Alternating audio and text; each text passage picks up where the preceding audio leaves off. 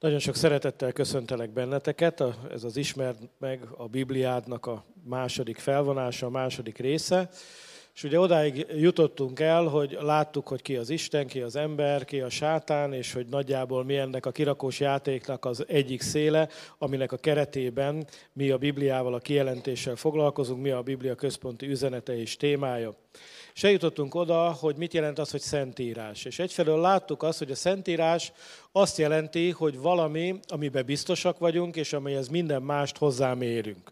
De ez azért nagyon fontos látni és tudni, mert rengeteg ember van, aki jön, és kikezdi a szentírást, és azt mondja, hogy az nem szentírás, hanem valami más a mérce, amin a szentírást mérjük meg. Ez soha nem működik, ezt soha ne fogadjátok el. A szentírás a mérce, minden mást ahhoz mérünk, ami az írásokban van. És bárki bármilyen ötlettel jön, hogy a Szentírást miért kell másképp érteni, mihez képest kell másképp feldolgozni, másképp gombolni, akkor tudjátok, hogy ez nem jó, feje tetejére van állítva a, a bohóc, a paprika jancsi, így nem működnek a dolgok. A Szentírás az a mérce, amihez minden mást hozzámérünk. És hogyha valaki jön és azt mondja, hogy nem, mert ő tud egy olyan könyvet, egy olyan kinyilatkoztatást, egy olyan embernek a tanítását, olyat látott az álmába, olyat látott a mennybe, vagy olyat látott a pokolba, vagy maga egy mennyből alászállt angyal jön, és mondja azt, hogy ő tud valamit, amihez hozzá kell mérni a Bibliát,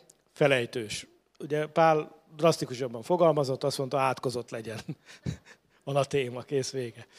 Tehát ez így nem működhet, ez egy nagyon-nagyon fontos dolog. Szeretnénk most a Szentírás fogalmának egy másik nagyon fontos oldalát megnézni, hiszen nem csak mércéről van szó, hanem kijelentésről van szó azok, akik újjászületnek, szükségszerűen hisznek a kijelentésben. Ugyanis nem tudsz újjászületni, ha nem kapsz kijelentést Istentől. Tehát olyan, hogy újjá vagyok születve, de nem kaptam Istentől kijelentést, olyan nincsen.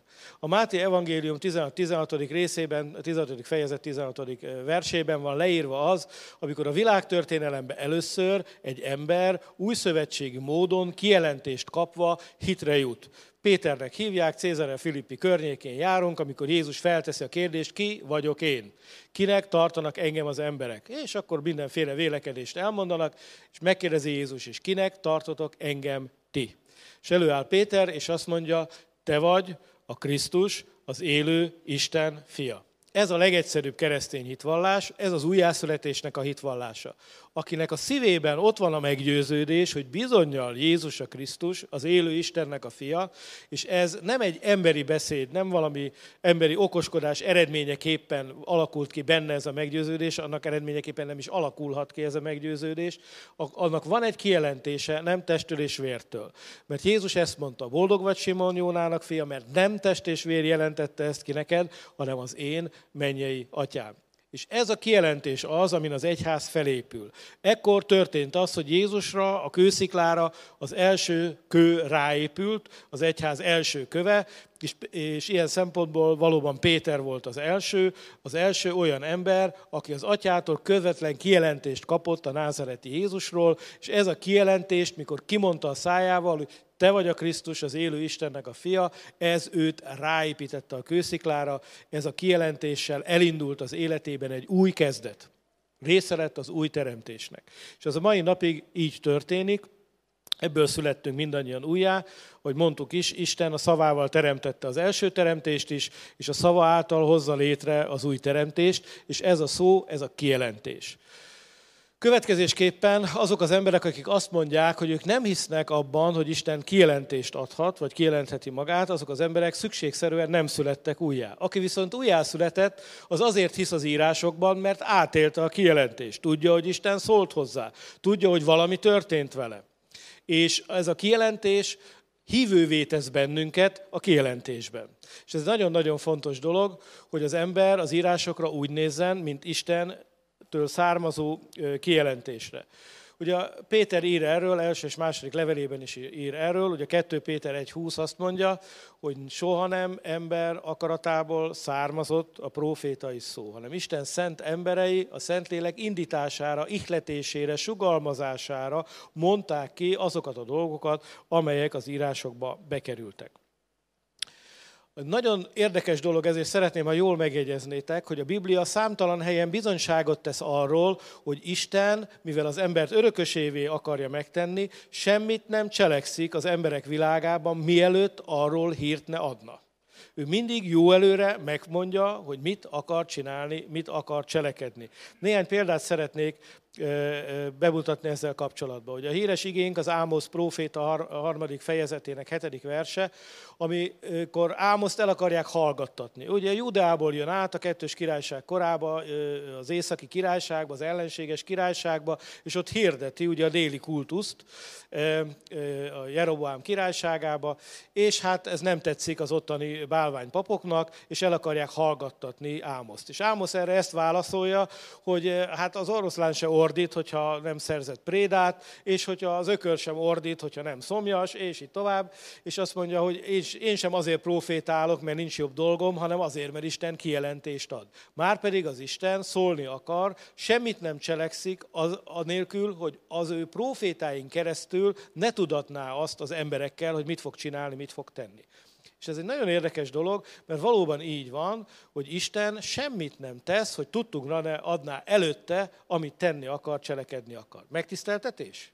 Megtiszteltetés. Képzeljétek el, a mennyek ura bármit, amit cselekedni akar az emberiség történelmében, először megmondja nekünk, beavat bennünket. Híres történet Ábrahámé, amikor ugye három angyal meglátogatja, abból egy az úrnak az angyal, a kettő pedig elmegy Szodomába, Gomorába kivizsgálni az ügyet, és mikor elmennek Ábrahámtól, akkor az úr még ott megáll, és beszélget Ábrahámmal. És azt mondja, hogy ne adjam tudtára Ábrahámnak, hogy mit készül cselekedni az úr, holott Ábrahám nagy néppé lesz, és örököse az áldásnak. Ábrahám Isten barátja volt, ezért Isten úgy érezte, hogy Ábrahámot be kell avatnia abba, amit tenni készül. Miért? Mert Ábrahámot érintette a dolog, hiszen az ő szeretett unokatestvére Lót Szodomába és Gomorába lakott. És ezért Isten azt mondta, hogy az én barátomat nem kerülöm meg. Beavatom abba, amit tenni készülök. És létrejön ez a párbeszéd, ugye, ahol Ábrahám alkudozik, alkudozik, és végül az igazak számát ugye tízre sikerül neki lealkudnia. De hasonlót olvasunk az új szövetségben is. Ugye Jézus azt mondja, nem mondalak benneteket szolgáknak, rabszolgáknak, hanem minek mondalak? Az én barátaimnak mondalak. Miért? Azért, mert mindazt, amit cselekedni készülök, mindazt, amit tenni akarok, megjelentettem nektek. Tehát Isten nem csak kinyilatkoztatásokat ad, nem csak arról van szó, hogy ő közli az akaratát, hanem arról is van szó, hogy téged és engem, a barátait be akar avatni mindabba, amit ő tenni és cselekedni készül. A barátokat nem kerüli ki, nem cselekszik a fejük fölött, a hátuk mögött, hanem beavatja őket, és mindazokat a dolgokat, ami őket érinti, azt előre, jó előre megmondja. És így van. Tudjuk, hogy Isten mit fog cselekedni az emberiség történelmében? Tudjuk, pontosan tudjuk, hogy Isten mit fog csinálni. El fog jönni az Antikrisztus, aki örök királyságot hirdet, majd a saját személyét teszi majd az Isten tiszteletnek és a világvallásnak a tárgyává, és ez el fog tartani hét esztendeig, ugye az is két részből áll, és aztán utána ennek véget vet Jézus Krisztus feltűnése, és utána kezdődik a millenium, a millenium végén ott van a góg magóg lázadása, utána új eget és új földet várunk, mikor az első ég elmúlik, akkor meg lesz az utolsó, a végső ítélete, mindenki, aki addig ne, nem támad föl, fel fog támadni, és mindenki, aki feltámad, megítéltetik Istennek a trónja előtt, és ezután Isten azoknak, akik az ítéletből úgy keveredtek ki, hogy őket életre ítélték, azok az emberek örökölni fogják az eljövendő világot. Nagyon világos menetrend van a Bibliában, lehet, hogy ez néha elhomályosodik előttünk, az utolsó időkben mondja Péter, csúfolódók is fognak támadni, akik azt mondják, hogy ó, hát nincsenek is isteni beavatkozások az emberiség történetébe, hanem hát itten telnek, múlnak a millió évek, fújnak a szelek, jönnek, mennek a felhők, és alakítják a dolgokat de a Biblia azt mondja, hogy ez nem így van. Mindig voltak isteni beavatkozások az emberiség történetébe, és lesznek is. Mindaz, amit Isten megmondott, hogy meg fog cselekedni, amiben beavatott bennünket, azokat véghez is fogja vinni. Akik szólták Isten nevében az Isten szavait, vagy cselekedték őket, azok a proféták voltak. Mit értek az alatt, hogy cselekedték őket? Ugye Isten megmondja Mózesnek, hogy menj el, és mondd meg a fáraónak, hogy engedd el az én népemet. És akkor Fáraó vagy a Mózes mit csinált? Leült a karosszékbe, és azt mondta, hogy hát majd csak lesz valami. Nem, hanem elment, és cselekedte. Isten azt mondta neki, emelt fel a botodat, hozd elő a sáskát, és így tovább. Mózes elment, és cselekedett a veres tengernél. Mikor Mózes kiabált, akkor Isten azt mondta, hogy most már eleget kiabáltál, menj és cselekedjél. Emelt fel a botodat a tengerre, és szét fog nyílni. Tehát nem csak szavakkal, hanem tettekkel, cselekedetekkel is tudtára adták a proféták, megvalósították a proféták mindazt, amit Isten nekik mondott. Ábrahám miért indult el Urkazdimból? Mert az Isten azt mondta neki. Ugye általában is jellemző a patriarkákra, hogy ők inkább a tetteikkel, a cselekedeteikkel tanítanak. Ábrahámról nem sok tanítás maradt fenn. Nem maradtak fenn levelei, gondolatai, néhány szó maradt fenn róla, de fennmaradt az élet története. Miért? Mert ő az élet történetével szól hozzánk, és az élet történetével tanít bennünket, és a Biblia ugyanúgy profétának mondja őt. Másik illusztrációnak hadd itt Jerikónak a tanítása. Ugye sokszor megkérdezik, hogy hát most mi értelme volt Jerikóban annak, hogy ottan hétszer körüljárták a várost, meg nem tudom én micsoda. Hát most, ha megkérdeztek egy katona embert, most stratégiailag mi jelentősége van annak, hogy hétszer körül járjuk a város, és így tovább, aztán kürtölünk, akkor azt fogja mondani, hogy semmi az ég egy adta világon, maximum a pszichológiai hadviselés részeként van a dolognak értelme. Tehát ez nem egy katonai cselekedet volt, egy katonai tett volt. Mit akart Isten megtanítani egyébként végig az egész pusztai vándorlás idején? Azt, hogy értsék meg, hogy a győzelmük, a sikerük kulcsa az, hogy hallgatnak-e Istenre, vagy nem hallgatnak Istenre. Semmi más célja nem volt a Jerikó körbejárkálásának, csak ez az egy, hogy tegyék azt, amit nekik Isten mond, és akkor sikeresek lesznek. Józsué könyve ezzel kezdődik, hogy Isten szól Józsuéhoz, ne félj, légy bátor, légy erős, és mindazt, amit Mózesnek megparancsoltam, azt te írd le magadnak, tanuld meg, legyen a szemeid előtt, elmékedj rajta, gondolkodjál rajta, és akkor sikeres leszel. Tehát ez volt Istennek a tanítása, hogy tessék betartani, amit mondok, mert amit mondok, azt a ti javatokért teszem. Ha úgy csináljátok, ahogy mondom, akkor sikeresek lesztek. Miért volt olyan nagy bűn, hogy Ákán ellopkodott az egészen Istennek szentel dolgokból? Mert áthágta Istennek a beszédét. Miért mondta Isten rögtön a hadjárat az egész honfoglalás elején, hogy stop, állj, nem tovább? Azért, mert akarta tudatni Izrael fiaival, hogy csak akkor lesznek sikeresek, ha arra hallgatnak, amit Isten nekik mond. Nem az erő, nem a had, nem a fegyverek teszik őket sikeressé, hanem az, hogyha hallgatnak Istennek a beszédére. Oké. Okay. Hogyan működik a kijelentés? Mivel, hogy gondolom, hogy akiket egyáltalán ez a téma érdekel, maguk is újjászülettek, ezért olyasmiről beszélek, amit át kellett, hogy éljen, éljetek ti is, hiszen az újjászületésünkkor kapunk Istentől kijelentést, és egy élő szellemet, amihez újabb és újabb kijelentések jöhetnek. Az első és fontos dolog, amit látnunk kell a kijelentéssel kapcsolatban, hogy a, nem úgy volt, hogy a proféták jelentkeztek, hogy én proféta leszek. És akkor Isten azt mondta, hogy jó, most úgyis üresedés van, gyere, legyél proféta. Senki nem választotta magának azt, hogy ő proféta legyen. Mózes nem akart proféta lenni. A, legtöbb jelentkező, aki proféta lett, nem akart proféta lenni. Jónás az ellenkező irányba szaladt el, még inkább a halálba is el akart rejtőzni, csak ne kelljen Isten szavait elvinni Ninivébe.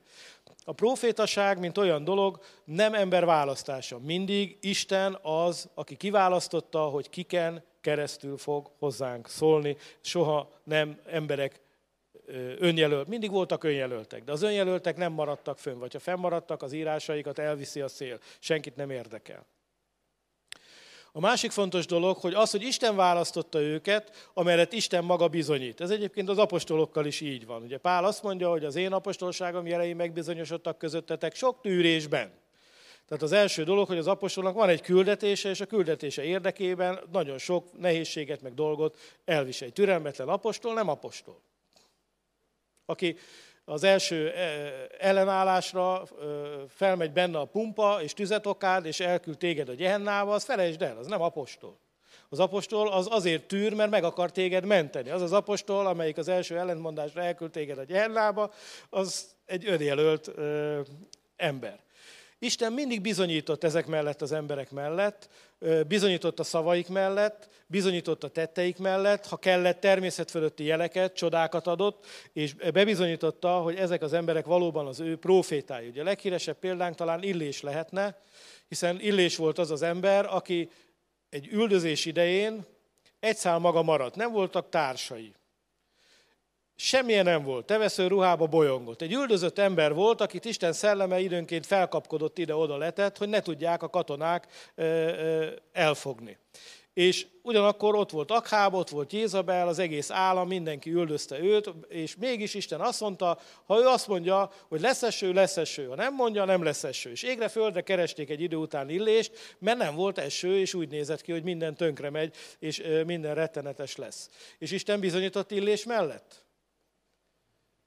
Bizonyított. Tüzet adott az égből, aztán esőt adott az égből, volt tűz is, volt víz is, és annak ellenére, hogy Illésnek tényleg semmivel nem rendelkezett. Nem voltak tömegek mögötte, nem voltak tanítványai, nem volt gazdag, nem volt hadserege, semmi mással nem rendelkezett, csak az állhatatos ima képességével. És ezért így is van az új szövetségben ide elénk rakva, hogy az imádkozásban legyetek olyan állhatatosak, mint Illés. Mert Illés mit csinált?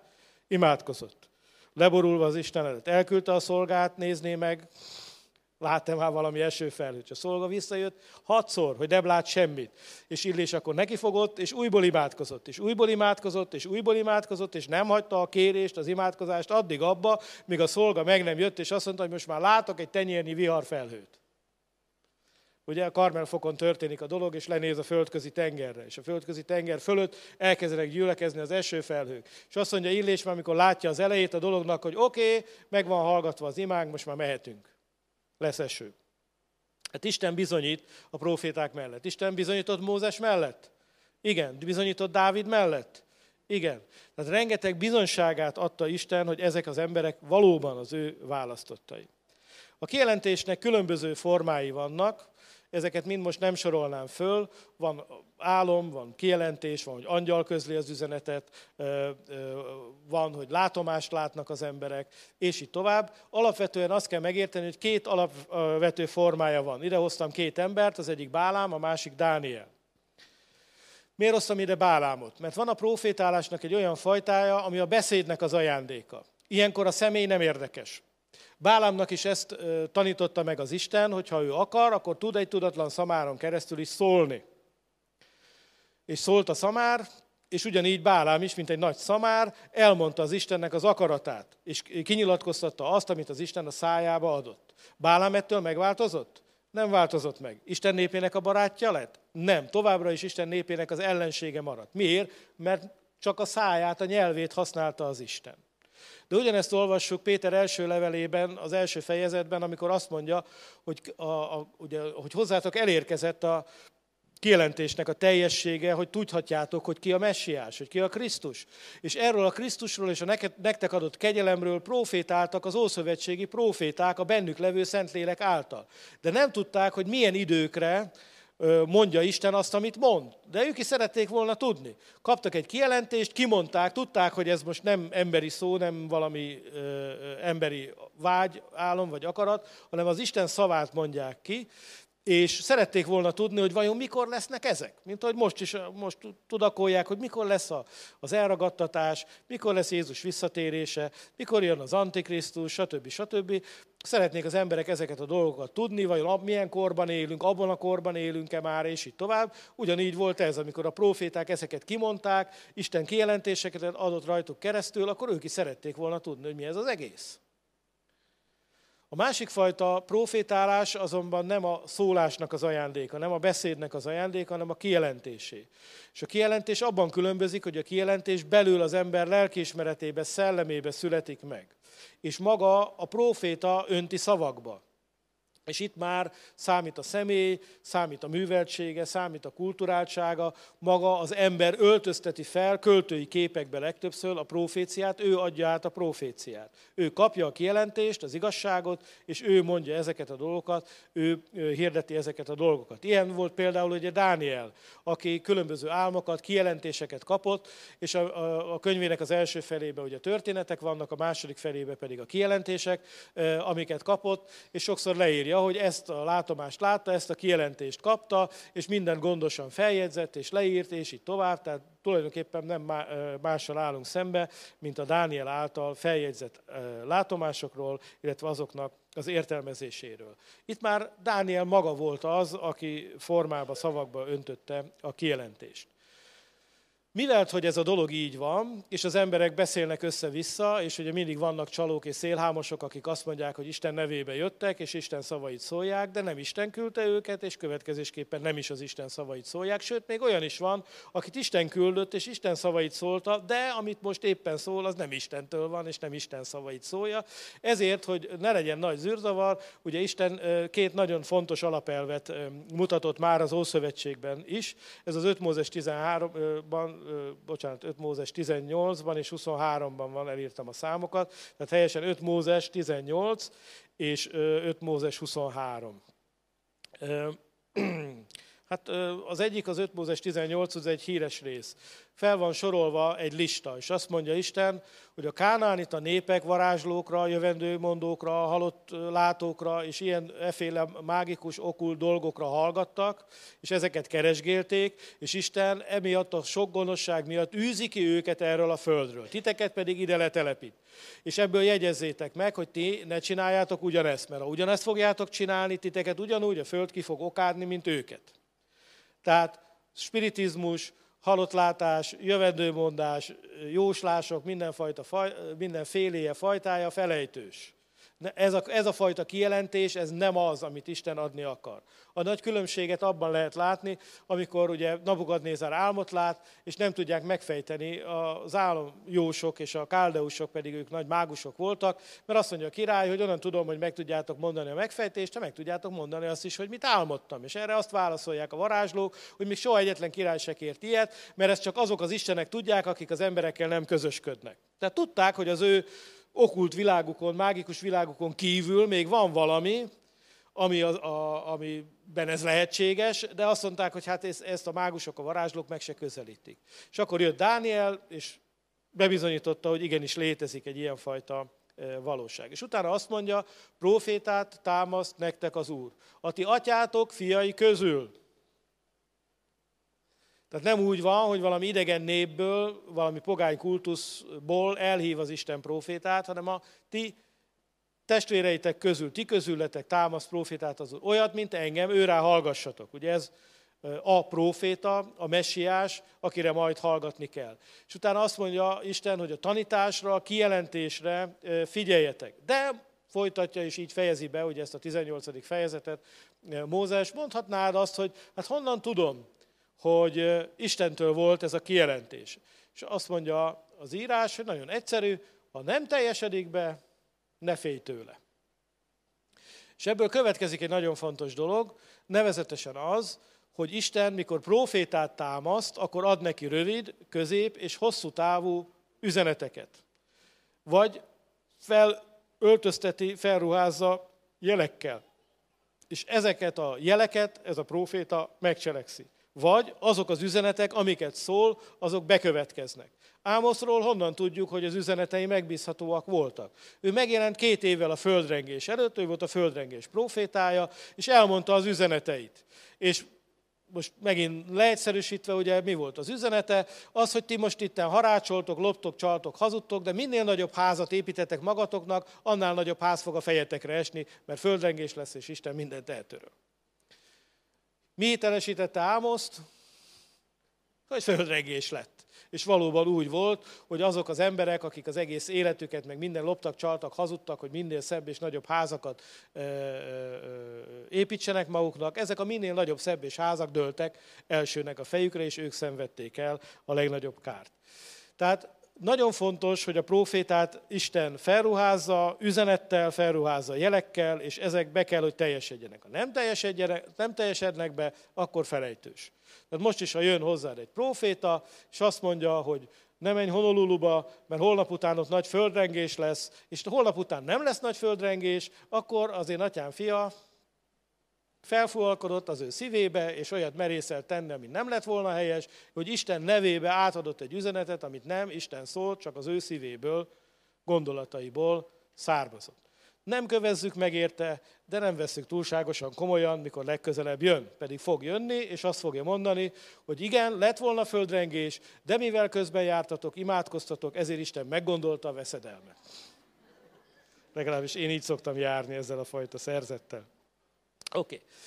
A másik nagyon fontos dolog az 5 Mózes 23-ban van rögzítve, és ott pedig azt mondja az írás, hogy figyelj ide, talán olvassuk is fel, mert elmondom az idő rövidsége miatt. Figyelj ide, ha jön valaki, jeleket tesz, csodákat tesz, de nem az Úr nevében szól, hanem idegen Istenek hirdetője, akkor ha beteljesedik az a jel, ha beteljesedik az a csoda, akkor se kövesd, akkor se hallgass rá. Csak Isten kísért benneteket, hogy akartok-e neki teljes szívetekből engedelmeskedni, avagy nem.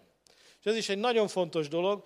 Miért nagyon fontos dolog? Azért, mert itt a 2 Tesszalonika 2.9-ben azt olvassuk, hogy amikor eljön az Antikrisztus, akkor a hazugság minden jelével és csodájával fog megjelenni. És ez két dolgot jelent. Az egyik, hogy a jelek is hazugok lesznek, nagy részük kamu lesz, szemfényvesztés lesz, de másrészt azt jelenti a hazugság jele, hogy ezek a jelek a hazugságba vetett hitet fogják szolgálni. Valóságos jelek lesznek, valóságos csodák lesznek. Tudjuk, hogy az antillés még tüzet is hoz le az égből, hogyha lehet, megtévessze még a választottakat is. Tehát valóságos csodák fognak történni, de ezek a csodák nem a Biblia igazságáról tesznek bizonyságot, hanem éppen ellenkezőleg egy hamis kultusz, egy hazugság, egy gonosz ember mellett tesznek majd bizonyságot. Érdekesek ezek a jelek és a csodák? Bennünket nem szabad, hogy érdekeljenek. Tehát nagyon fontos, hogy Isten az ő profétáit felruházza jelekkel, üzenetekkel, amik beteljesednek, de nagyon meg kell nézned azt is, hogy egy beteljesedett jelhez mi az üzenet. Ha meghallgatod az üzenetet, és ott Mohamed van, meg Buddha van, meg köldöknézés van, meg csakra van, meg nem tudom, tudod, hogy ez nem a Bibliából van. Felejtős úgy, ahogy van. Teljesen mindegy. Ha halottat támasz, ha tüzet hoz le az égből, bármilyen nagy jelet és csodát tesz, ha az üzenete nem kompatibilis a Bibliával, felejtsük el. Oké. Okay. Kik voltak ezek a proféták, és itt most elsősorban az Ószövetségre szeretnénk koncentrálni, akiknek ugye az írásokat köszönhetjük. Az első nagy ö, alkotói tábort ugye Mózes és Józsué alkotják, hiszen Mózes idejében lett leírva mindaz, amit Mózes öt könyvében, hogy az Ószövetség alapműveiben, amit Tórának is hívunk, megismerünk. Az ő művének a folytatója volt tulajdonképpen Józsué, ugye ő fejezte be azt, amire Mózesnek Isten nem adott engedélyt, a honfoglalást, és ő volt az, aki az ezzel kapcsolatban ugye a könyveit megírta. Nagyon fontos, hogyha megnézitek a belső bizonyítékokat, akkor azt látjátok, hogy Mózesnek és Józsuénak is az Isten bizonyos helyzetekben kifejezetten megparancsolta, hogy írják le. Tehát nem úgy történt, hogy megtörténtek a dolgok, aztán az utókor megemlékezett erről, arról, amarról, aztán egyszer csak valakik írásba foglalták, hanem kifejezetten Isten azt mondta például a 2 Mózes 24 végén, Mózes fenn van 40 napig a hegyen, veszi, veszi, veszi a kijelentéseket, majd Isten azt mondja neki, hogy most erígy le, és írja mindent egy könyvbe. És tulajdonképpen, ami a 2 Mózes 20-tól a 24. részig, tehát 20, 21, 22, 23, 24, ez az öt fejezet van, amit oda le van írva, az azért van oda leírva, mert Isten megparancsolta Mózesnek, hogy ezt tessék leírni. És ilyet nagyon gyakran talál, találunk, és Józsuénál is találunk. Tehát a, a, ugye a kezdetekben az első nagy kijelentés sorozat Mózesnek és Józsuénak a nevéhez kötődik. Proféták voltak? Nem vonhatjuk kétségbe, hogy azok voltak. Szóval is, tettel is. A mai napig ható, nagy horderejű, nagy erejű proféták voltak.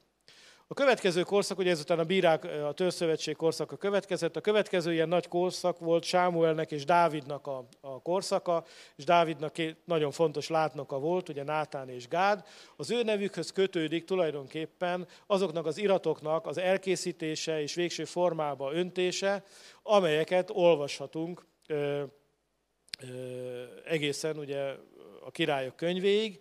Tehát tulajdonképpen a királyság kezdetéig ez a két nagy gócpont volt, amikor az iratok keletkeztek, és az iratokat rendezték, hiszen nagyon gyakran szerkesztett könyvekkel állunk szembe. Egy könyv úgy néz ki, hogy az iratokat egymás mellé tették, szerkesztették, néha kommentárral is ellátták.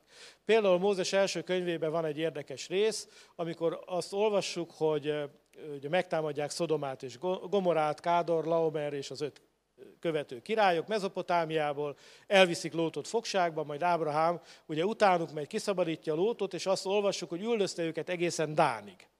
Most mi ezzel a baj?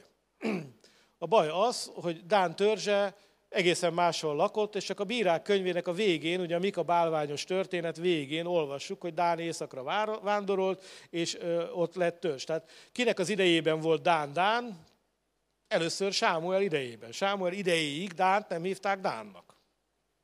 Következésképpen, ha Ábrahám üldözte őket Dánig, akkor az, aki elmondta, hogy Ábrahám meddig üldözte őket, az kinek a korában élhetett leghamarabb? Sámuelnek a korában. Mi oka volt annak, hogy Sámuel megváltoztatta a városnak a nevét, ahol Ábrahám utolérte Kádorlaomert, az, hogy volt egy kánaáni neve. De ez a név egy nagyon szokványos név volt, ugye a városnevek időnként ugye nevezetes nevek voltak, tehát mint a Hácor azt jelenti, hogy palota, és így tovább. Tehát ilyenből sok volt.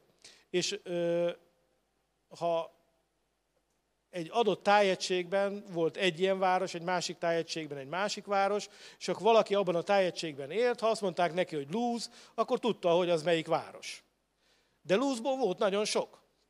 És hogyha egyértelműsíteni akartuk, hogy melyikről van szó, akkor kénytelenek voltunk a város neveket valamilyen módon megváltoztatni, hogy az olvasó azt értse, amit mi mondani akarunk. Tehát ezek most illusztrációképpen mondtam, ezek azok az alsó, pici belső bizonyítékok, amiken keresztül lehet látni azt, hogy az a mű, ez hogyan készült. Tehát tudni kell, hogy amikor leülsz az Ószövetség mellé, akkor két szélsőséges nézet van az írások keretkezésével, hogy az első az egészet az emberi családság művének tekinti, hogy a legendák sok évszázadokon keresztül, szájról szájra, és különböző időszakokban, és miként a Kalevala, meg az ezüst szarvas legendája, egyszer aztán írásos formát öltött, de az egészet nem kell komolyan venni.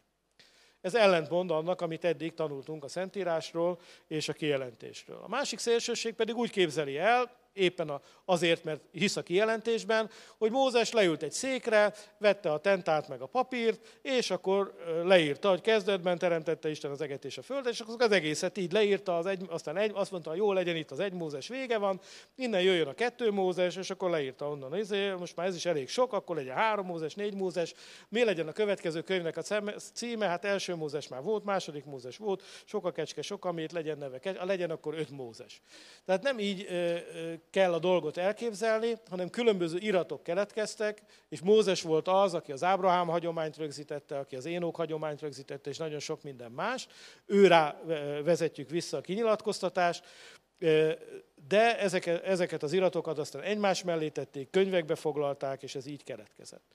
Ugyanez a helyzet a bírák könyvével, Sámuel volt, aki a bírák könyvét leírta, megírta ugye a maga könyvét, Rút könyvét, és aztán utána az ő művét Nátán és Gád fejezték be.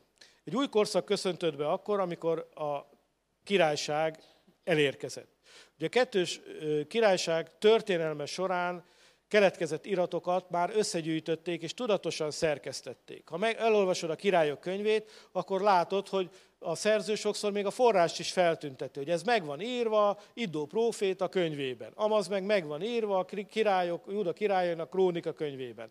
Ez meg meg van írva, mit tudom én, melyik próféta, melyik könyvében, melyik művében. Kilenc ilyen könyvet olvashatunk, amiket nem ismerünk, csak azokat a részeket, amiket beletettek az, egy, az első és második királyok könyvébe, vagyis itt már az történt, hogy voltak iratok, léteztek iratok, és ezeket az iratokat aztán végül egymás mellé tették, és egymás mellé szerkesztették. Mikor történt ez a fajta szerkesztés? Az első nagy időszak szintén a belső bizonyítékai szerint a Bibliának ezékírás király korá, korára tehető. Ezt érdemes megjegyezni, ugye Izrael kivonul Egyiptomból, van a pusztai vándorlás, utána van a honfoglalás, a törszövetség ideje a bíráknak, akkor a majd eljön a királyságnak az ideje, és ez a királyság ugye Salamon után kétfelé szakad, északra és délre, ez a kettős királyságnak a kora, és utána jön két nagyon fontos történelmi időszak, az asszír veszedelem, meg a babiloni veszedelem. Ez annyiszor fog szerepelni, hogy mely jegyezzük meg, az északi királyságot az asszírok viszik el, ugye 700 körül fogságba, a déli királyságot a babiloniak viszik fogságba, száz évvel később, 600 körül. Tehát ezt így ilyen ökölszabályként megegyezzük, akkor nem fog váratlanul érni bennünket. Amikor a kijelentések megsokasodnak, amikor egyáltalán a, a műveket elkezdik összegyűjteni és könyvekbe gyűjteni, akkor ez mindig ilyen nagyon a történelemnek ezen nagyon forró pontjain vannak, és ez a királyság történetében két ilyen van, az egyik az asszír veszedelem, a másik pedig a babiloni korszak. Ugye Ezékiás Júda királya él az asszír veszedelemnek az idején, ő az, aki megbetegszik és kap még 15 évet, neki profétál Ézsaiás, hogy álljon ellen az asszíroknak, és ez meg is történik. Így az asszírok csak az északi királyságot viszik fogságba, dél még, Jeruzsálem még továbbra is működik. Száz évvel később a második nagy időszak Jósiás király idejére esik. Ő az, akinek az idején felújítják a templomot, megtalálják a tekercset, és aztán ugye egy nagy reformációt, egy nagy megújulást indítanak el, és az ő korszaka, a kora esik a babiloni veszedelemre. Ezeknek vannak nyomai a Szentírásban, például okáért a Zsoltárok könyvében a gyűjtemények végén látjuk azt, hogy Ezékiás idejében gyűjtötték össze ezeket a Zsoltárokat, vagy ha elolvasod a példabeszédeket, akkor ott is van egy fejezet, ahol az van, hogy ezeket a példabeszédeket Ezékiás írnokai szedegették össze. Tehát maga a belső feliratok is eligazítanak bennünket arról, hogy ezek a gyűjtemények mikor lettek összeállítva. Ez nem azt jelenti, hogy a kijelentés akkor keletkezett, csak akkor foglalták könyvbe, és akkor lett a gyűjtemény összeállítva. Ugye ez majd az új szövetségnél is fontos lesz, mert az, hogy az új szövetséget a negyedik században kanonizálták, ez nem azt jelenti, hogy a negyedik században keletkezett.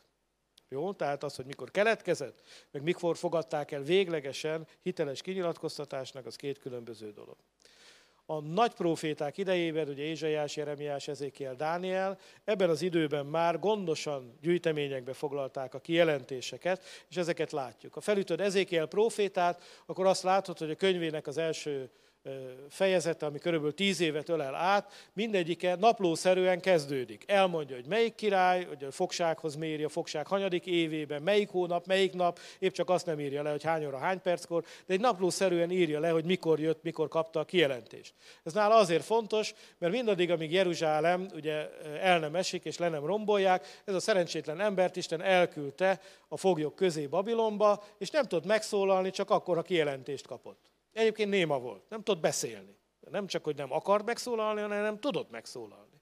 És amikor kinyitotta a száját, akkor viszont dőltek belőle a dolgok, és ő mindig gondosan, naplószerűen feljegyezte ezeket. Ha megnézed Ézsaiás próféta könyvét, akkor is azt látod, hogy vannak belső feliratok. Ezek azok a kijelentéseket, amiket kapott Ézsaiás e, ez alatt a király alatt, az alatt a király alatt, és így tovább, és így tovább. Tehát látszik, hogy ezekben az időkben már a kijelentéseket, az isteni kinyilatkoztatásokat elkezdték gondosan gyűjteni. Ézsaiás mikor lett híres próféta? Mitől lett híres próféta?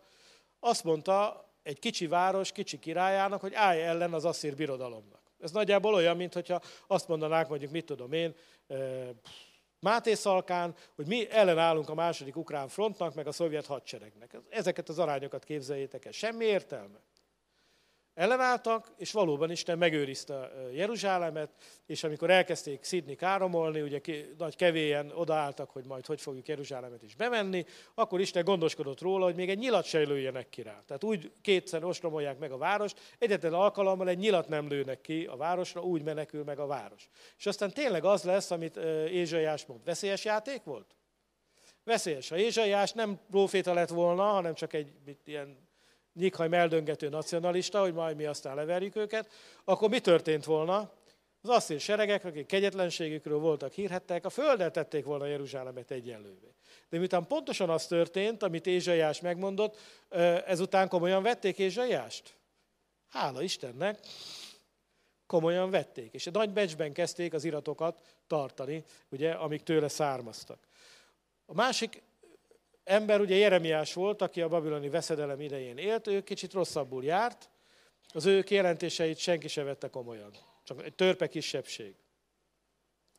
És Isten ezért újra-újra lediktálta neki ezeket, és megparancsolta neki, hogy foglalja könyvbe, foglalja írásba, és az érdekesség az ő történetének az, hogy amikor az ő írásba foglalt proféciáinak a híre eljutott a főemberekhez, és azok elvitték a királyhoz, akkor a király felolvastatta ezeket a proféciákat, majd minden egyes szakaszt, amit elolvastak neki, levágott egy késsel a tekercsről, és tűzre vetette és eldobta. És abban az évben, amikor ő elégette Jeremiás proféciáit, abban az évben Nabukadnézár legyőzte az egyiptomiakat, Kárkemisnél, és elkezdődik a babiloni korszak, és elkezdődik vele a pogány birodalmaknak a korszaka. És Jeremiás újra leülteti az Isten, és azt mondja, na írd le még egyszer, és írd le ezeket is még hozzá. Tehát nem csak azt állította elő Jeremiás, amiket eddig kapott, hanem azokat is, amiket Isten még pluszba mondott neki. De a felütött Jeremiás könyvét nem találsz időrendet benne. Össze-vissza a fejezetek az időkhöz képest nem egy időrendben vannak leírva. Oké. Okay.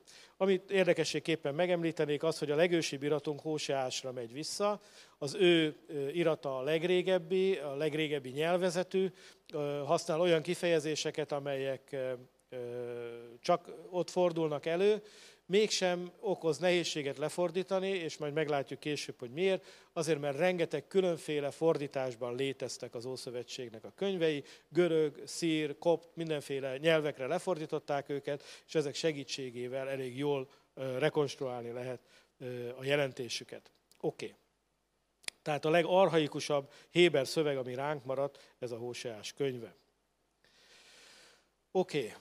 A következő, a végső szerkesztés, amiben az Ószövetségi kánon, az, a kijelentésnek, az a kinyilatkoztatásnak eh, elfogadott könyvek előálltak, ez Ezrás és Nehémiás kora, az úgynevezett nagy Sanhedrin, vagy nagy gyülekezet. Ekkor íródnak a krónikák, ugye odaírtam, hogy mínusz 400, tehát nagyjából 400 évvel Krisztus előtt járunk, amikor ezek, el, ezek a könyvek elnyerték a végleges formájukat. Miért írtam oda, hogy krónikák? Mert ha elolvasod a krónikák könyvét, akkor azt látod, hogy a krónikák könyvének az utolsó öt verse pontosan megegyezik azzal az öt verssel, ahogy a Nehémiás kezdő, az Esdrás könyve kezdődik. Vagyis mit sugal ez nekünk, hogy aki az Esdrás könyvét írta, az állította össze a krónikákat is. Ugye mi a királyok meg a krónikák közt a különbség? Tudjuk? Így van, a királyok könyve ugye az északi és a déli királyokról egyaránt értekezik, de főleg az északiakkal foglalkozik, a krónikák könyve pedig csak a dávidi királysága Jeruzsálemmel, a déli királyokkal foglalkozik. Az északiak csak periférikusan vannak megemlítve, és csak azért, hogyha közük volt a déliekhez. Oké. Okay. Tehát nagyjából Esdrás és Nehémiás korára álltak elő az iratok abban a formában, ahogyan mi olvassuk és ismerjük őket, és ekkor zárul le tulajdonképpen a kanonizáció, vannak vitatott könyvek, még 14 úgynevezett apokrif irat van, ami felett vitatkoztak, hogy beletegyék-e a kánonba, vagy pedig nem, de végül is a zsidó írástudók úgy döntöttek, hogy nem teszik bele őket, és majd mindjárt meglátjuk, hogy miért. Aztán a kanonizáció lezárása után is voltak még olyan könyvek, amikbe újból és újból belekötöttek, érdekes ezeknek a története, ezt csak érdekességképpen említem meg. Ilyen volt az énekek éneke, mert a rabbik úgy találták, hogy ez túlságosan profán. Tehát ugye képes beszéddel, de hát azért rendesen szexelnek benne, és nagyon szép, ízléses költői formában, de hát azért meglehetősen buja üzenetek találhatók benne, és azt gondolták, hogy hát ez nem illik a szent dolgokhoz, de végül aztán meggyőzték őket, hogy ezt azért nem csak úgy direktbe lehet érteni, hanem elvontan is érteni lehet Izraelre, és Istenre, és az ő szerelmére, az egyházra és Krisztus szerelmére, és ezekre, és végül maradhatott. Aztán ilyen volt a Prédikátor könyve, ugyanis a Prédikátor könyvét rendkívül pessimistának találták, és azt mondták, hogy ez végigolvas, az ember depresszióba esik. De aztán megértették, hogy mi a célja a prédikátornak, az, hogyha az ember csak ebben az életben reménykedik, akkor nyomorult. Hiába való. Csak egy dolognak van értéke, annak, amit az ember hitből, Isten, Isten félelemből és hitből cselekszik, annak van maradandó értéke, és akkor maradhatott. Aztán ilyen volt a malakiás, egy érdekes dolog miatt, mert ugye úgy végződik a malakiás, hogy elküldöm nektek illés, hogy az atyák fiát, a szívék, atyák szívét a fiakhoz fordítsa, a fiatikat az atyákhoz, el ne jöjjek és meg ne verjem a földet átokkal. Vagyis a könyv utolsó szava az volt, hogy átok. És azt mondták a rabbik, hogy így nem fejezhet be, fejeződhet be egy könyv átokkal, ez nem lehetséges, és sokat vitatkoztak rajta, és aztán meggyőzték magukat, hogy hát tulajdonképpen itt nem arról van szó, hogy Isten meg, fog, át, meg fogja átkozni a földet, hanem azt mondja, épp azért küldje el illést, hogy ezt ne kelljen megtennie, és megnyugodtak, Malakiás megmenekült, maradhatott. Eszter könyve ellen a fő kifogás az volt, hogy nem szerepel benne az Istennek a neve, nem, túl, nem elég szakrális. De hát, ha megnézzük az Eszter történetét, pontosan arról szól, hogy Isten hogyan gondoskodott jó előre mindenről.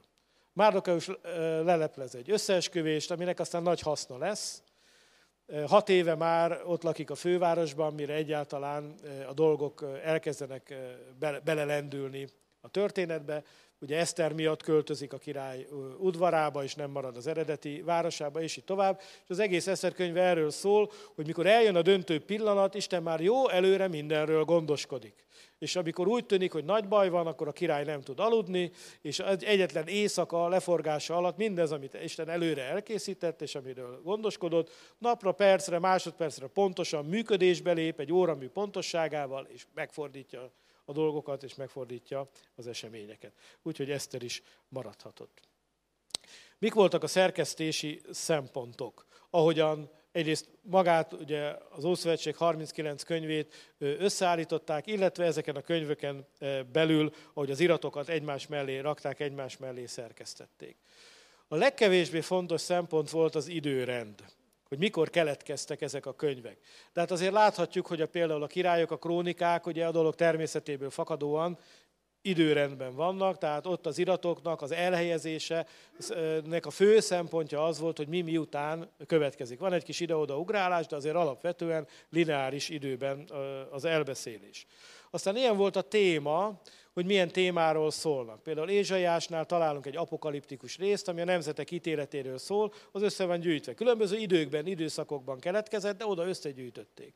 Jeremiásnál is találunk egy ilyen gyűjteményt, például Jeremiás 30-31, egy ilyen gyűjtés, fel van írva a Jeremiás 30 tetejére, hogy ezek azok a kijelentések, amiket Jeremiás a visszatérésről kapott. Vagyis mik, milyen kijelentések vannak ott összegyűjtve, amik az, az Izraelbe, a Jeruzsálembe való visszatérés üzenetei, visszatérésről szólnak. És így tovább, és így tovább. Tehát van, amikor az iratokat téma szerint szerkesztették egymás köré. Aztán van, amikor súlyozás történik, tehát a könyv maga végigvisz egy gondolatot, de aztán vannak kiegészítő témák, mondhatni függelékek, hogy mi nálunk is vannak, hogy írnak egy tudományos könyvet, és aztán egy-egy rész témákat még külön a függelékbe kiemelnek, mert ezeket tudatni akarják. Tipikusan ilyen a bírák könyvének a vége. Ott három függeléket találunk, amiből csak egy képez külön könyvet.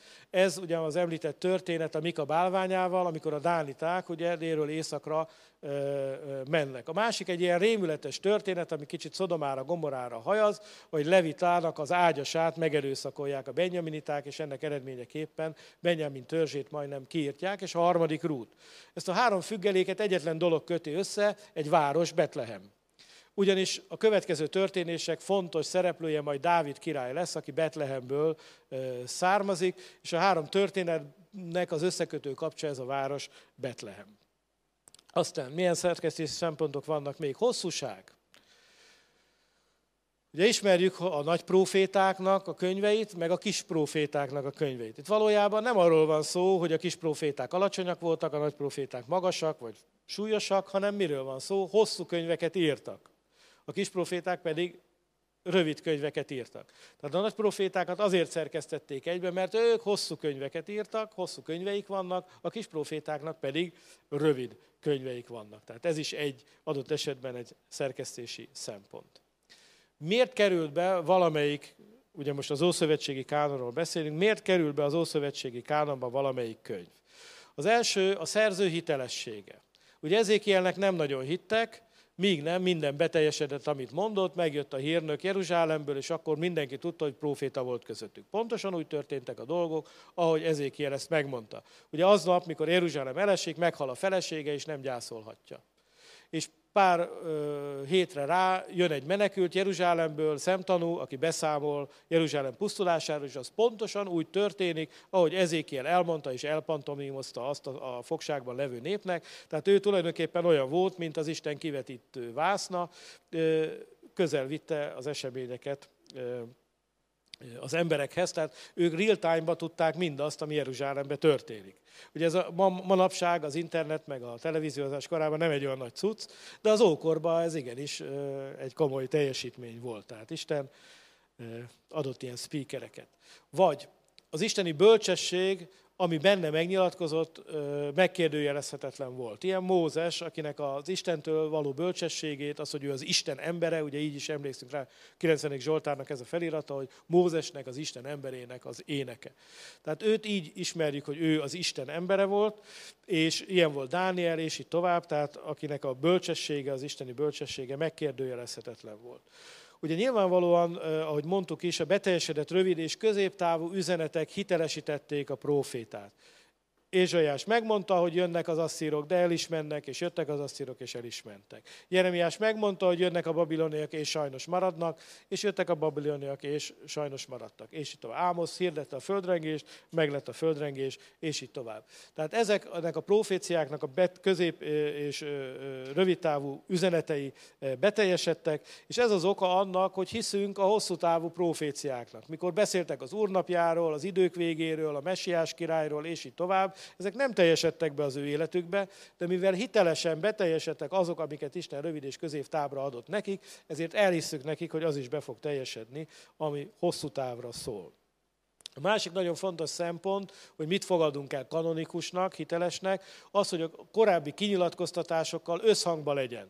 Egy olyan könyv, ami ellentmond Mózes könyveinek, vagy ellentmond a többi profétai kinyilatkoztatásnak, ezeket nem érdemes elfogadni, és nem is fogadták el, borzasztó egyszerű okból. Nyilvánvaló, hogy Isten önmagának nem akar ellent mondani.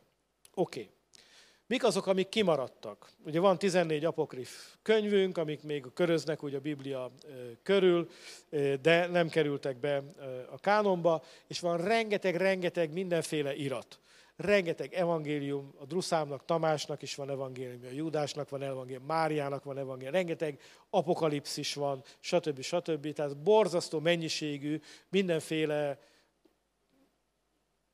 szír és egyéb görög és mindenféle irat maradt ránk, amik mind bibliai témákkal foglalkoznak, és mind egy részük mind úgy adja ki magát, hogy nagyon fontos kijelentések vannak benne, fontos könyvek vannak benne, de mégis kimaradtak, ö, ö, iszonyatos mennyiségű ilyen irat van, tehát valami 30 ezer irat van még, amik ö, á, időről időre szóba kerülnek, hogy hát lehet, hogy ezek is kanonikus könyvek lehetnének. Az első ilyen, ami nyilvánvaló hamisítványról van szó. Nagyon sokan csinálták azt, hogy Mózes neve alatt írtak, mert Mózes egy tekintély volt, és ezért előrántottak egy iratot, és azt mondták, hogy ó, előkerült Mózesnek egy elfelejtett irata, de most előszedtük, stb. stb. Mert ezek ilyen tipikus csalások voltak. Az új is találkozunk ezzel. Pálapostól azt írja, hogy nehogy valami nekünk tulajdonított levélnek higgyetek, és engedjétek magatokat riadóztatni, hogy az Úr napja már itten a küszöbön áll, sőt, már meg is történt án az elragadt elragadtatás, meg a halottak feltámadása. Ne engedjétek, hogy a hiteteket ilyesmivel feldúlják. Sőt, ugye a második Tesszalonika levelet alá is írja Pál, és azt mondja, hogy minden levelet a saját kezű köszöntésemmel látok el, így írok.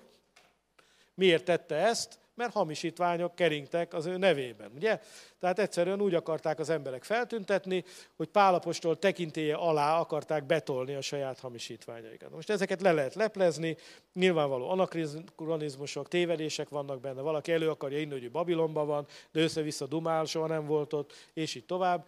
Ezeket le lehet leplezni, tehát aki ért hozzá, az tudja pontosan, hogy ez az ember nem lehetett ott, nem mondhatta azt, nem élhette meg azt, amiről ír. Ezek a nyilvánvaló hamisítványok. A másik kategória, ez a bizonyítottan nem a szerzőtől, vagy nem a szerző korában keletkezett művek. Azt állítja magára, hogy Énok írta, de nyilvánvaló, hogy nem akkor keletkezett, van egy egész Énok legenda kör ilyen hamisítványokból.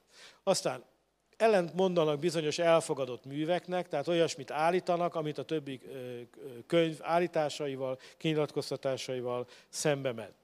Nagyon sok olyan irat van, ami maga sem lép fel ilyen ö, igényel. Tehát gondoljatok bele, hogy egy példát hozzak, hogy mondjuk valaki ezer év múlva olvassa Madács az ember tragédiáját, és azt mondja, tegyük bele ezt is a kinyilatkoztatások közé. No, de Madácsnak sose volt az a szándéka, hogy ezt, mint kanonikus könyvet írja. Ő gondolkozott ezekről a dolgokról, megírta a maga művét, és így tovább, de nem azzal az igényel lépett fel, hogy ez kijelentés, vagy kinyilatkoztatás Istentől. Oké. Okay. Ugye volt egy második kanonizáció, sőt van egy harmadik kanonizáció, és ezért a, a római katolikus Bibliában ezek az apokrif iratok közül némelyik szerepel is, de erről tudni kell, hogy a középkorban az ellenreformáció idején kanonizálták ezeket az írásokat, mégpedig azért, hogy demonstrálják, hogy nem abban kell hinni, ami meg van írva, hanem az egyház dönti el, hogy mi a hiteles irat. Ugye a protestáns katolikus vitának ez volt a lényege, hogy abban kell hinni, ami meg van írva, vagy abban kell hinni, amit a tévedhetetlen egyház tanít. És hogy bemutassák, hogy igenis az egyháznak van hatalma az írások fölött, ezért ezeket az egyébként a kanonizáció első köréből kimaradt írásokat gyorsan pápai tekintéllyel kanonizálták, hogy demonstrálják, hogy igenis az egyháznak elsőbsége van az írásokkal szemben. Úgyhogy ezeket mivel mi magunk is ugye protestáns alapokon építkezünk, ezért nem vesszük komolyan. Ugye maga a Biblia a biblos szóból származik, a biblos azt jelenti, hogy egy könyv, a Biblia pedig azt jelenti, hogy könyvek, tehát a Biblia 66 könyvnek a gyűjteménye. Ugye ebből 39 található az Ószövetségben, és rövid fejszámolás után ugye kijön, hogy 27 az újban. Hogy néz ki ez a dolog? Az Ószövetség felosztását, ahogy a Bibliádban megtalálod, meg akarod nézni, akkor elég kettő számot megjegyezned. 5, 12. Mondjuk együtt 5, 12. 12 tovább lehet bontani, úgy, mint 9 és 3. Jó? Nem nehéz, 5, 12. A könyv így épül fel, 5 és 12. Aztán 5 és 12, és közben van még egy 5. Az Ószövetségnek ezek a könyvei. Ugye az első ötös az Mózes öt könyve. A tizenkettő az történeti könyvek, Józsuival kezdődik a honfoglalással, folytatódik a bírák körjével, Rúttal, egy királyok, kettő királyok, egy krónika, kettő krónika. Hét, illetve kilenc olyan könyv van, ami Izrael történelmével foglalkozik a babiloni fogságig. És három olyan könyv van, ami a babiloni fogság után íródott, Esdrás Nehémiás ugye a visszatérésről, Eszter pedig a perzsa időkben játszódik, tehát ezért mondom, hogy 9 plusz 3, mert mindig 9 van a babiloni fogság előtt, és 3 van a babiloni fogság után. Ez így lesz a kis profétákkal, a másik 12-essel is majd. Középen ez a bizonyos öt könyv, ezek az úgynevezett költészeti vagy bölcseleti könyvek, ugye ez Jobb, a Zsoltárok könyve, a, a példabeszédek, a prédikátor és az énekek éneke, ezek vagy költészetet tartalmaznak, vagy pedig ö, olyan általános bölcseletről szólnak, ami az emberiség ö, számára az általános élet alapelveket ö, fektetik le. Ugye ilyen a prédikátor, ilyen a, a, a példabeszédek könyve, vagy ilyen Jobb könyve, ami nem kötődik se a jeruzsálemi kultuszhoz, se a zsidó vallásnak a szokásaihoz, az ünnepekhez, a, az áldozatokhoz, hanem kifejezetten olyan igazságokat tartalmaz, amik minden ember életére érvényesek. Ezek az általános emberi életigazságok. Ugye a következő 5 plusz 12 az a profétáknak a könyveit tartalmazza, négy nagy profétának van öt könyve, mert Jeremiáshoz tartozik a Jeremiás síralmai, ők sem teljesen időrendben vannak egymás mögött, de nagyjából. Ugye Ézsaiás az asszír veszedelem korában élt, Jeremiás a babiloni veszedelem idejében, Jeremiásnak kortársa volt Ezékiel és Dániel, és Dániel később van ebben a listában, de valójában az ő története előbb kezdődik, mint hogy Ezékiel a maga profétálását elkezdte volna a fogságban. Oké. Okay. Az utolsó 12-t pedig újból 9-re és 3-ra lehet osztani, ők a kis proféták, vagy helyesebben a rövid proféták, és azért 9 plusz 3, mert 9 van, akik a babiloni fogság előtt vannak, és 3, akik a babiloni fogság után vannak.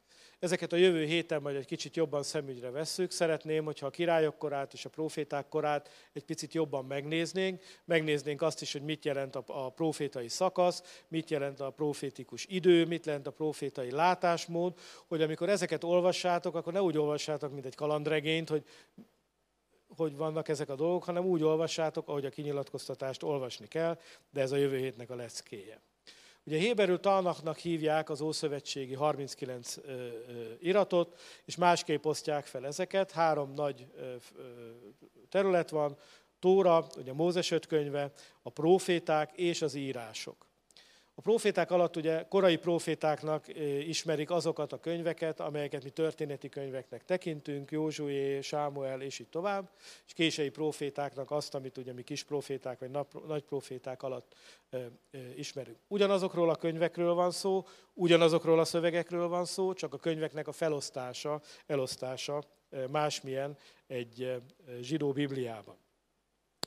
Ahogy említettem is, a Biblia mi szövegeknek a megértésében nagyban segítenek a fordítások, ezeket itten csak felsorolom, akit érdekel, írja fel, és aztán utána nézhet, bőven van erről irodalom. Az egyik ilyen híres fordítás az úgynevezett Septuaginta, vagy 70-es fordítás, a Septuaginta az görögül azt jelenti, hogy 70-es, és azért hívják így, mert 70 bölcs, 70 nap alatt fordította le, ez a legenda kötődik hozzá, hát ezt nem tartjuk valószínűleg, hogy így van, de rajta ragadt a 70-es fordítás név, ami a lényeg, hogy Héberről görögre van lefordítva benne az Ószövetség. Ugye a Ptolemaita időkben keletkezett, Krisztus előtti második századról beszélünk. Aztán vannak latin fordítások, a leghíresebb, és amit a mi Bibliánk is követ beosztás, ugye ez Jeromosnak a vulgátája, Krisztus utáni harmadik század, negyedik század, Jeromos. Jeromosnak ugye az az érdekes, érdekesség, hogy Splitben született, tehát nem messze tőlünk, és utána kis kitérővel Milánon keresztül jutott el a Szentföldre, és Betlehemben van eltemetve. Aztán vannak az úgynevezett targumok, arámi nyelven a fordítás, vagy a fordító, ugye ez a fordítás a targum, ezek arámi, kelet-arámi, nyugat-arámi, ilyen-olyan arámi fordítások, és aztán a legrégebbi ránk maradt iratok, amelyek héberül és részben arámul vannak, ezek az úgynevezett kumráni tekercsek, talán erről hallottatok már, ezeknek a megtalálása ugye 1948-ban nagyon komoly tudományos szenzációt keltettek, és azóta is tart az ott található szövegeknek a feldolgozása. Amit tudni kell még az Ószövetségi Kánonról, hogy azt a formáját, amiből mi fordítunk, vagy amit mondjuk te ismerhetsz, a 7. században nyerte el az írástudók és a maszoréták, az úgynevezett maszorétáknak a működése eredményeképpen. Mit köszönhetünk a maszorétáknak? Alápontozták a magánhangzókat a Héber szövegnek. A Héber szöveg ugyanis csak mondanám így, hogy mással hangzókból áll, most ennél bonyolultabban nem kell nekünk ezt elemezni. És azért tették az alápontozást, mert ugye a diaszpóra létben elkezdett a Héber elsikkadni. Ugye ma is a haszidok nem Hébert beszélnek, tiszta Hébert beszélnek, például jiddist beszélnek, ugye az askenázik, ami a németnek és a hébernek egy ilyen sajátos keveréke. De a szefárdok is beszélnek egy ilyen keverék nyelvet, ami hébernek és az arabnak egy sajátos keveréke, egy ilyen kicsit belterjes nyelv.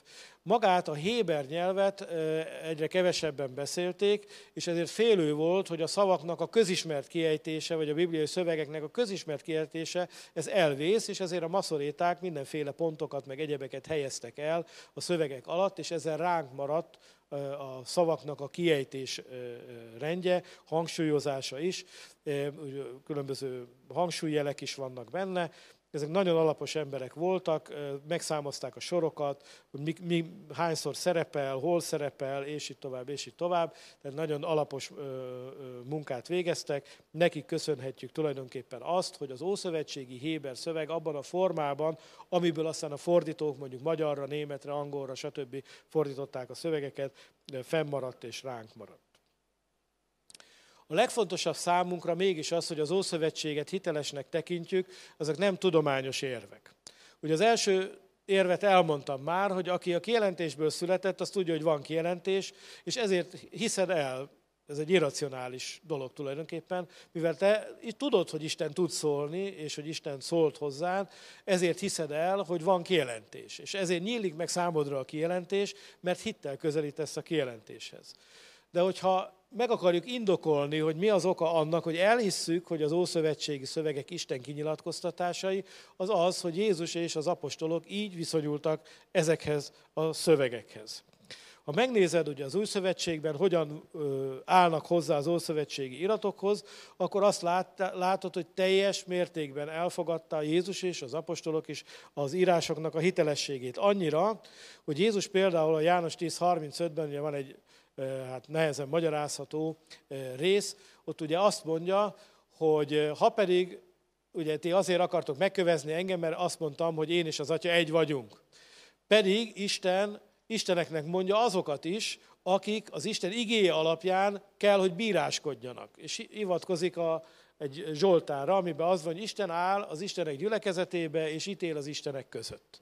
És azt mondja Jézus, hogy hát ezek az emberek megkapták a kinyilatkoztatást, és a kinyilatkoztatás alapján kellett nekik a természetes dolgokat megítélniük, bíráskodniuk, és ezeket az embereknek Isteneknek mondja Isten. És azt mondja, amikor az ő közükbe áll, és egyébként azért áll a körükbe, mert fedőzni jött velük, hogy nem csinálják a bíráskodást helyesen, de mégis azt mondja, hogy amikor ti bíráskodtok, az Isten igéje alapján, az Isten nevében szóltok, ti magatok is olyanok vagytok, mint az Isten.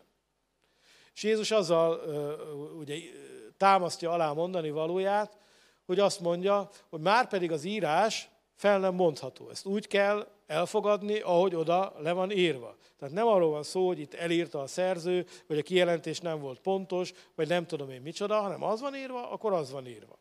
Vagy ugyanilyen, ugye ez a mag történet a Galata levélben, hogy, hogy Pál abból vezeti le, hogy Ábrahám magva a Krisztus, hogy azt mondja, hogy nem sokakról beszél, hogy a te magvaidnak, a te utódaidnak, hanem egyről, a te magodnak.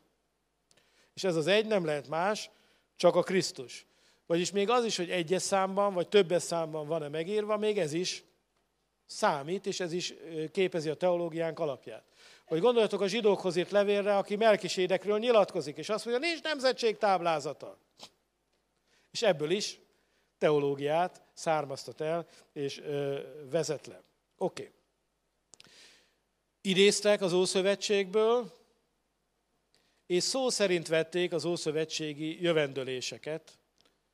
Ugye ez híres szamár történet, Jézus elküldi a tanítványait, és azt mondja, hogy kössétek el a szamarat, és amikor megkérdezik, hogy na de miért, akkor mondjátok azt, hogy azért, mert az Úrnak köl.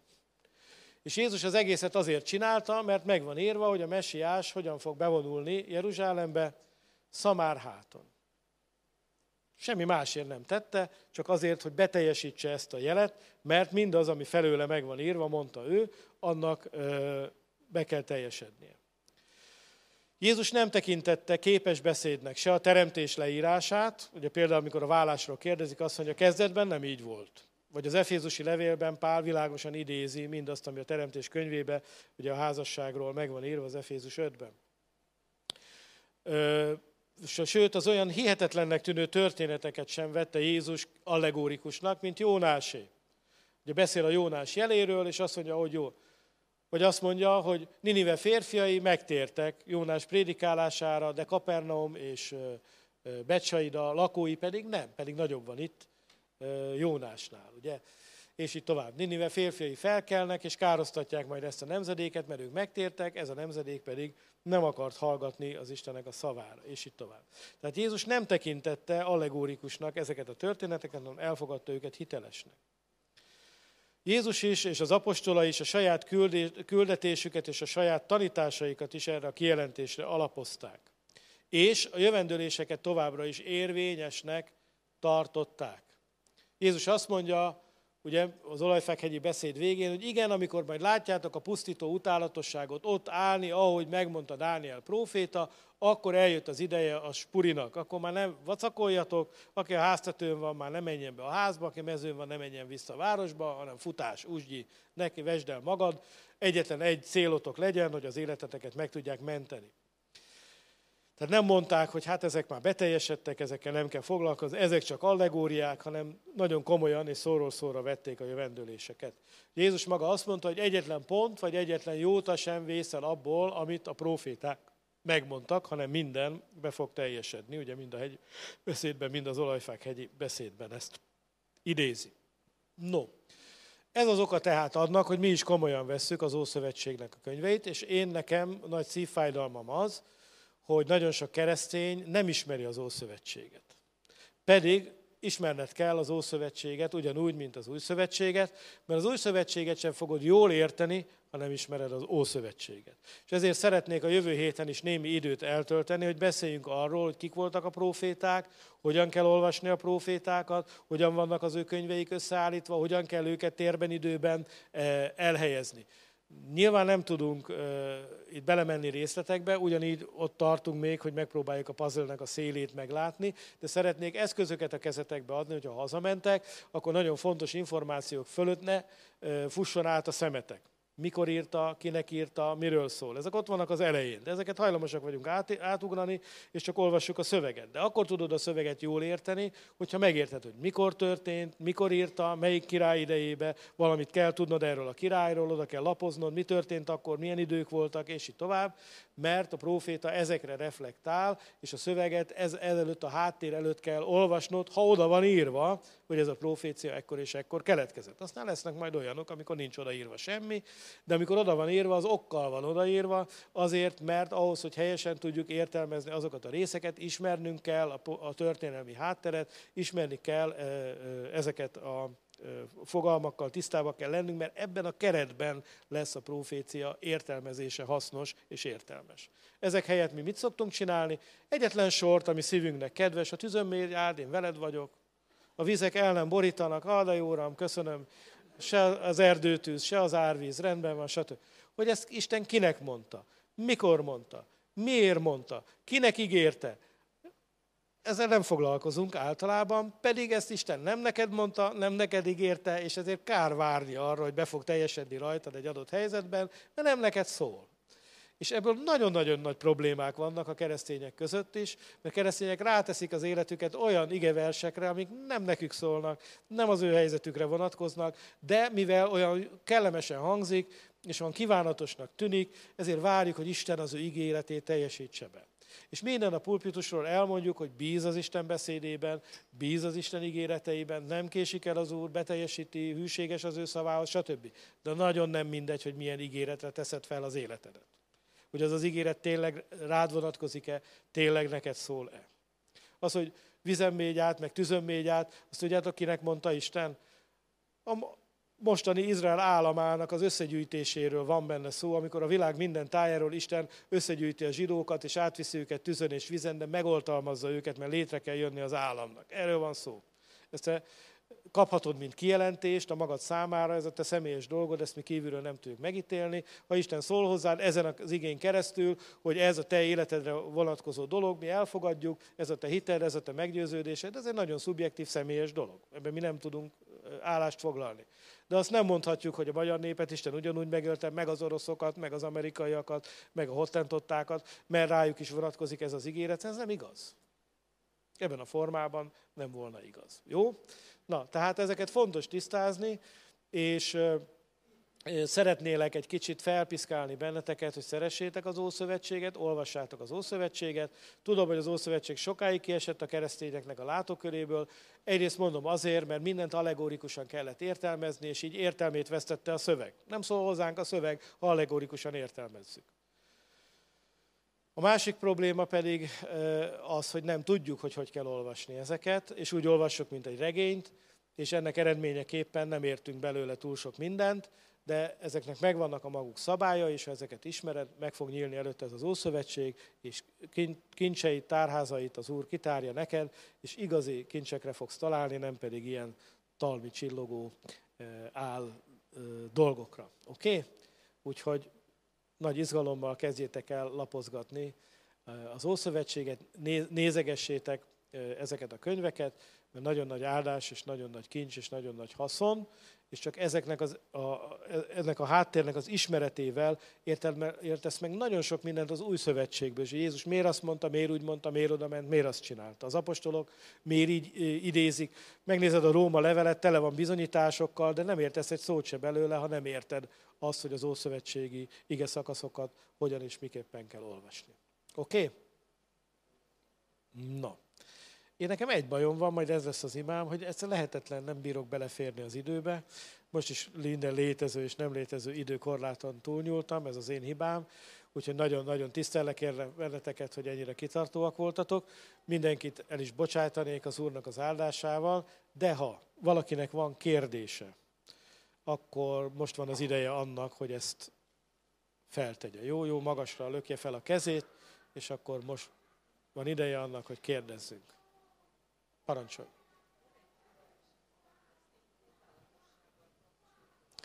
Igen.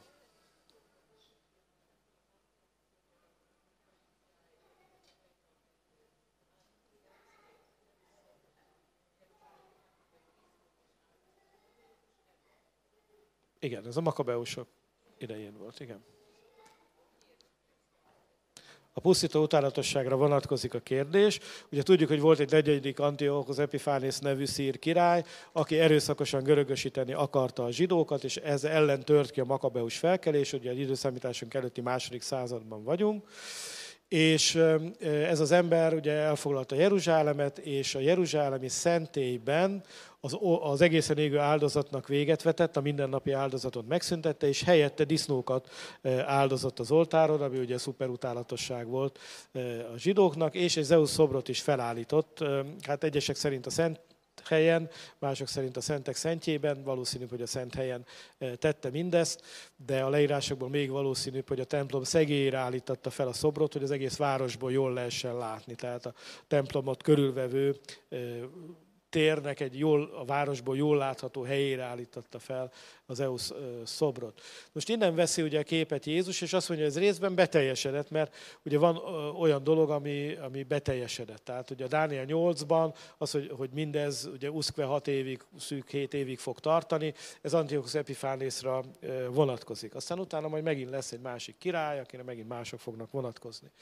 De Jézus beszél erről az olajfák hegyi beszédén, amikor látjátok a pusztító utálatosságot a templom szárnyán vagy szegélyén állni, akkor eljött a nagy futásnak az ideje. Ez a pusztító utálatosság ugye nyilván nem az a pusztító utálatosság, ami Antiochus Epiphanesra vonatkozott, mert hát hiszen Jézus jó 200 évvel később mondja ezeket a dolgokat, és hivatkozik Dániel profétára.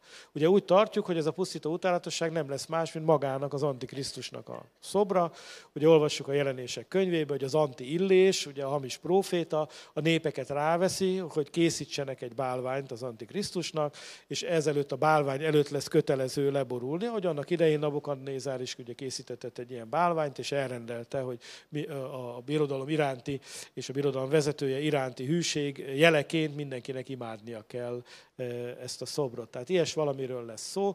Mi ezt az, úgy gondoljuk, hogy az Antikrisztus ugye kikiáltja saját magát Istennek, és kifejezetten az lesz a célja, hogy a Jeruzsálemi szentélybe is demonstrálja azt, hogy ő az Isten, és oda viteti ezt a szobrot, és hát ez lesz a jele annak, hogy a nagy üldözés elkezdődött, és az Isten félő emberek, ha ezt látják, akkor rejtsék el magukat, mert elkezdődik az üldözésnek az ideje.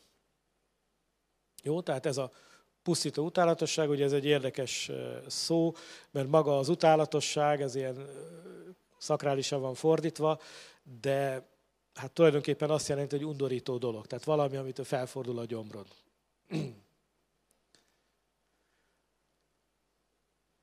Oké, okay, kérdés.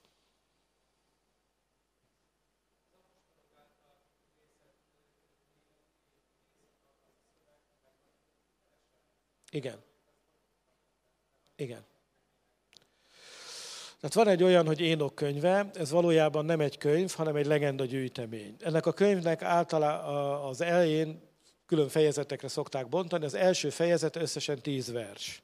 Ez a tíz vers, amiből idéz, ugye talán jó, hogy is volt? Énok könyve, eljön Énok, Júdás, Júdás idézi. Gyakorlatilag, ugye ennek nagyon érdekes története van, majd egyszer elmesélem, mert most ez, ez hosszú lenne. Ugye mindegy, most majdnem belekezdtem ennek ellenére, hogy hosszú, nagyon érdekes történet egyébként, de a lényeg a lényeg, hogy az, amit Énok proféciaként ránk maradt, ez a, ez a tíz vers az Énok könyveként ismert legenda gyűjtemény, ezek mind gyakorlatilag úgy keletkeztek, hogy vették ezt az Énokot, mint ilyen csodálatos szereplőt, és különféle eposzokat, mitoszokat költöttek a személyek köré, vagy Herkules köré, vagy mások köré, és ezek az iratok alkotják az Énok könyvét.